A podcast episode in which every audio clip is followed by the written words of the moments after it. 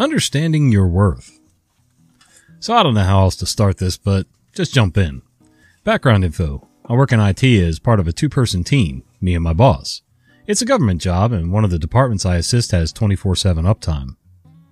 So I recently got chewed out at work for too much OT hours and on-call time.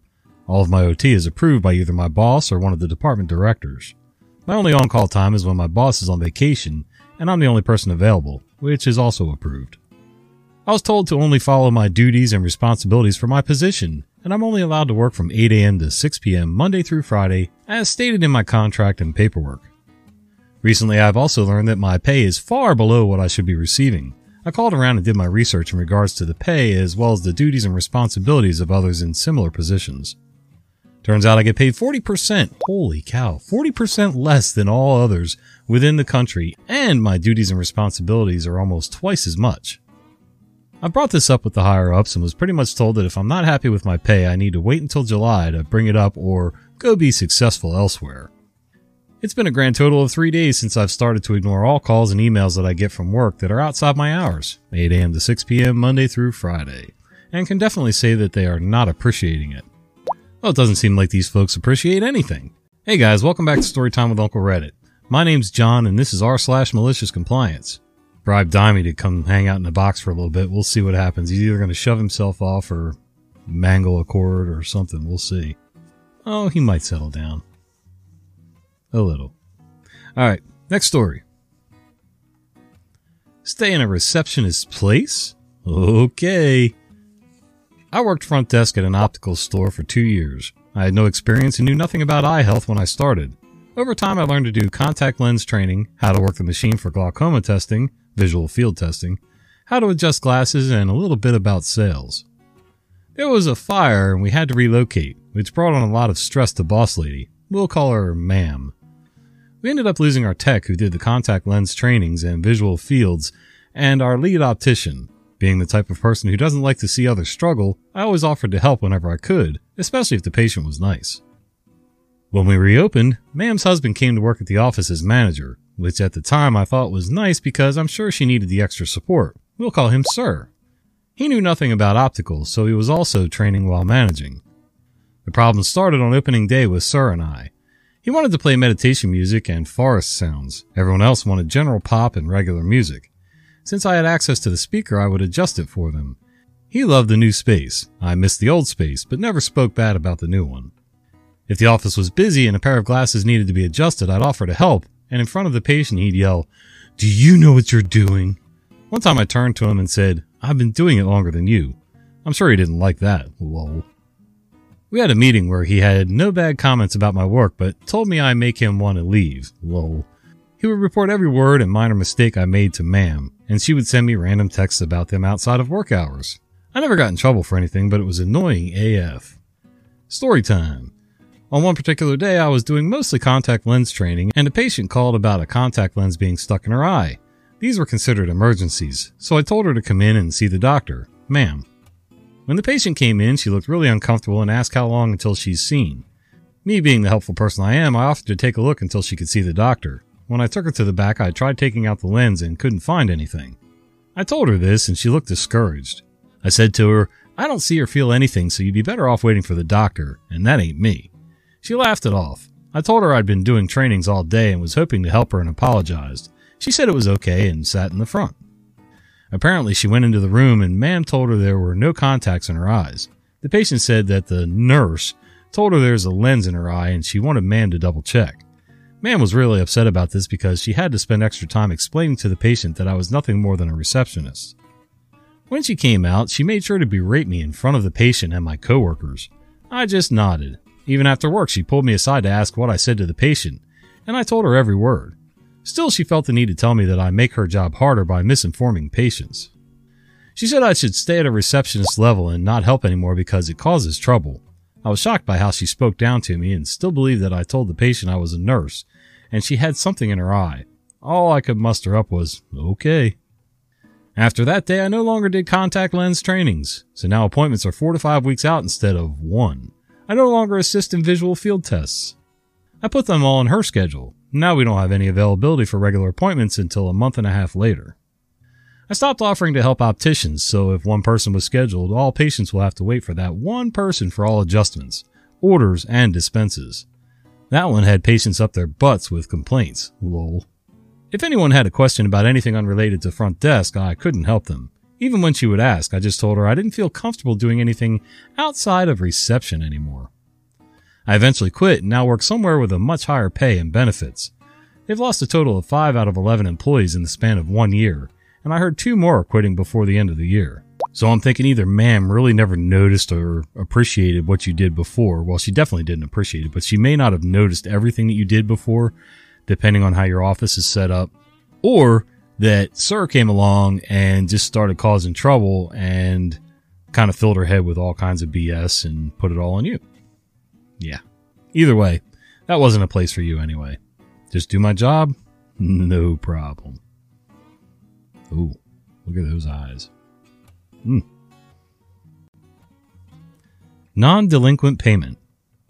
Not sure if this belongs in Am I the a hole or petty revenge, but at the time it all happened, my exact thought was if that's what you want, fine. My parents both passed away in their house, requiring hazmat cleanup. Ew. The company showed up the morning after I called, which was great, and did the cleanup that day, which was also great. When I made the appointment, the technician suggested that homeowner's insurance may cover the work. I filed a claim and provided the info to the technician at the time of service. When he left, he asked for the $500 deductible, which I offered to pay by card, but he requested I mail a check. The contract I signed was for a flat rate amount of under $10,000. I assumed the guy knows how to write insurance estimates and claims and that he was going to get the max amount from the insurance company, which was fine by me. He'd come out and cleaned up during a very stressful time, and I'm all about people being paid well for service. Work was performed on a Friday. The following Tuesday, he called to ask where the check was, which I thought was odd. I had mailed it on Monday, told him as much, and saw later in the week it was cashed. Fast forward two weeks, and his secretary calls me to ask if I had heard from the insurance company. I told her they had requested pictures, which I had sent. Hello? I told her they had requested pictures, which I had sent, and access to the property, which I had given them, but that was it. She then told me that because insurance was taking so long, she had no choice but to send me a two week delinquent payment notice. I basically told her, fine, do what you have to do. I'll contact the insurance company. I contacted the insurance adjuster and he was slow to respond. A few days later, I got an email from the secretary which CC'd the insurance guy asking about her payment. In that chain, the adjuster finally responded and attached the claim and indicated payment had been issued. So at this point, I had received the delinquent notice and read the contract. The contract was for a flat rate for X amount of dollars. Flat rate meaning, no matter the work, this was the bill. As I had suspected, the line item on the insurance claim was about $3,000 over the flat rate fee. Cue malicious compliance. I wrote a check for the flat rate amount mailed it with a delinquent notice and a request for a statement indicating the account was paid in full. As well, in the email chain with the adjuster, I stated that I had received a delinquent notice from the service provider and had mailed a check. I also requested the insurance adjuster correct the line item to the flat rate amount and reimburse me, rather than issuing payment to the service provider. I really had no goal or intention of achieving anything other than, you want my delinquent payment? Fine, here it is. Figure out how to navigate this now. The insurance guy is a twit, and he never had a comment about the amount of payment or the delinquent notice. The service provider, they had some thoughts. I got a call from the service provider and he told me that, well, holy cow, the insurance company overpaid them. How about that? He said he got my check, but they had been paid already from the insurance company and they were going to mail my check back to me. This was really where I thought it was going to end. The service provider had requested and received payment from two entities, me and the insurance company, for conflicting amounts, the lower of which was the signed contract. A bit of a pickle to be in, but a pickle that they had created. Being in this pickle, the provider told me that he was going to mail me a check for the overpayment portion from the insurance company. I hadn't been trying to get extra money, but told him, great, send it on over. My insurance correspondence continued because I waited two months for payment from them. I mentioned the reimbursement from the service provider, but as expected, I got no response from the insurance company. So I deposited the check into the estate account, and it'll just end up being part of the disbursement for my parents' estate. The day the guy came out to clean up, I had just expected him to get maximum payout from the insurance company, which was fine by me, but because they hassled me for delinquent payment, which I maliciously complied to, due to a lag in the insurance process, they ended up making almost 30% less. Nice. Good for you, OP. You know, I don't mind a reminder like, hey, can you like light a fire under your insurance adjuster or something like that? I mean, I get it. Small companies sometimes you live and die by your monthly deposits.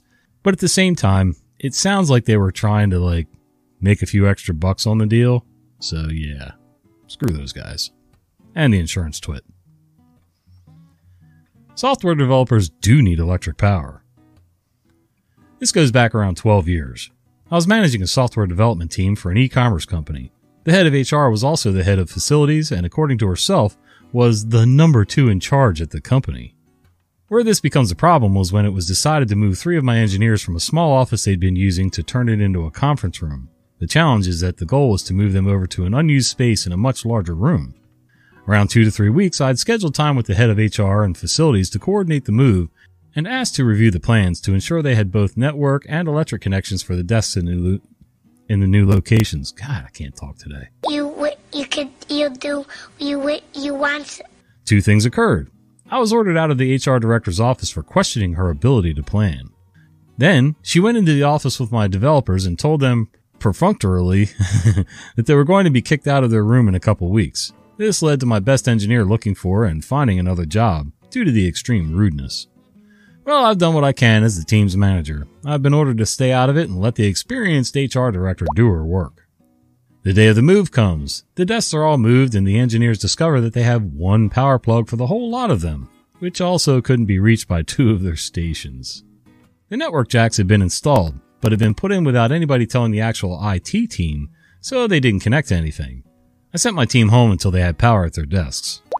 Yeah, sounds like she's a great planner. uh, sounds like she likes tooting her own horn and has a very high sense of self-importance. I really hate working for people like that. We're all there to work as a team. Some of us have certain roles and let me do my role. Let me play my part so that I can make sure that everything goes as smoothly as possible. You want to take it all on yourself to try to make yourself look better, and all you end up doing is making yourself look like a moron, so. You've been listening to Storytime with Uncle Reddit. If you enjoy this content, be sure to follow my podcast. I upload new episodes at least three times a week.